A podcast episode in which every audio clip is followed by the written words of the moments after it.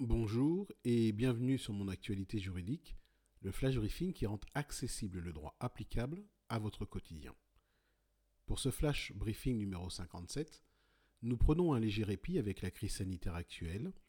et considérons un arrêt récent de la Cour de cassation qui concerne le droit de la preuve. Pour rappel, le droit de la preuve est l'ensemble des règles qui régissent la production d'éléments devant un tribunal par un justiciable, dans le but de prouver la véracité du fait ou de l'acte juridique qu'il allègue, ou plus simplement ses allégations. Vous vous souvenez peut-être que dans notre flash briefing numéro 20, nous parlions d'un arrêt du 27 novembre 2019 dans lequel la Chambre sociale de la Cour de cassation avait écarté les échanges de courriels produits par une salariée qui n'était pas partie à ces échanges, au motif que la preuve résultant de la production de documents obtenus par un procédé déloyal était irrecevable.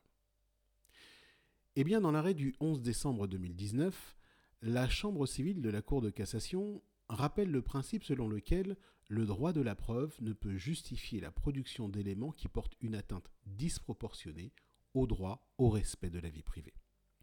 Dans les faits, un salarié qui avait été licencié de son entreprise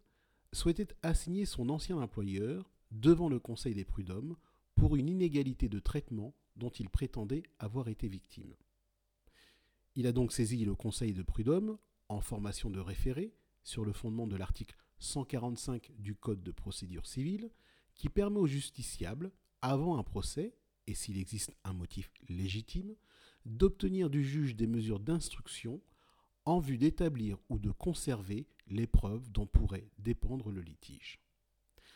Dans cet arrêt, donc, le salarié licencié avait saisi le juge prud'homal en référé afin qu'il ordonne à l'ancien employeur de communiquer divers documents tels que les contrats de travail, les avenants et les bulletins de paix de plusieurs salariés qui,